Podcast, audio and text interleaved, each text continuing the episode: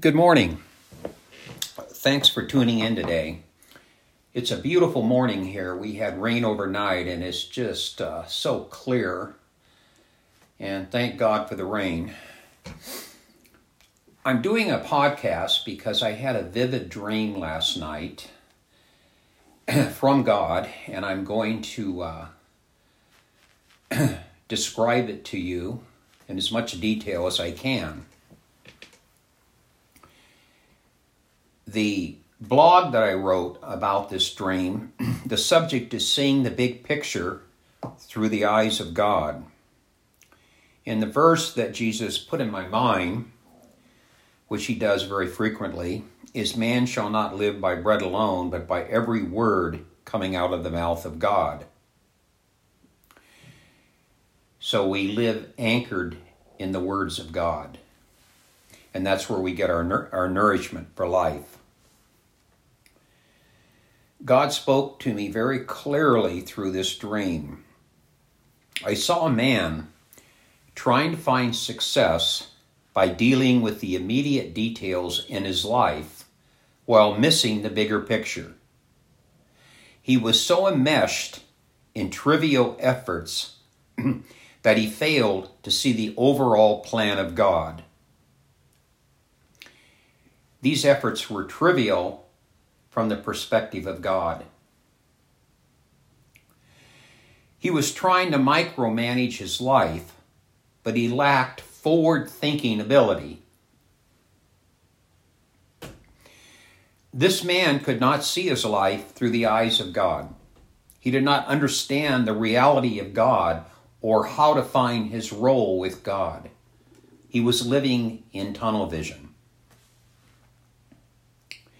The response to overcoming short sighted vision is turning to Jesus, who is the Son of God.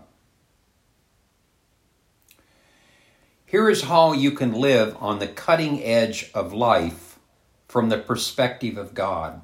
The word cutting edge came to me also in the middle of the night.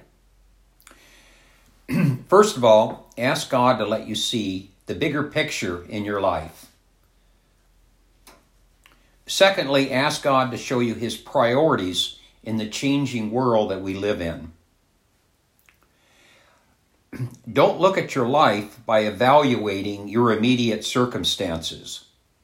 Walk by faith, trusting in the promises of God.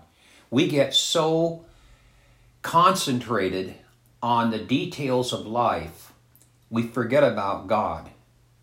We strive so hard in our life, the challenges of life, that we sometimes lose sight of God.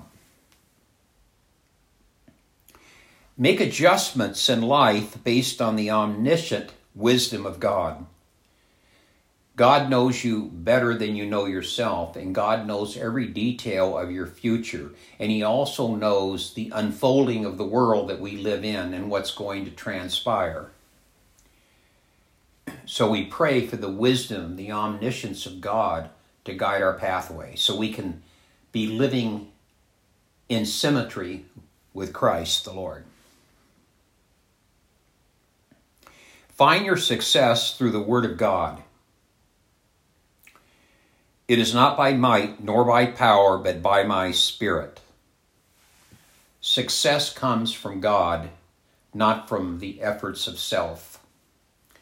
If you study the Bible, you will see all the great miracles that were accomplished were done by God. Pray vigilantly.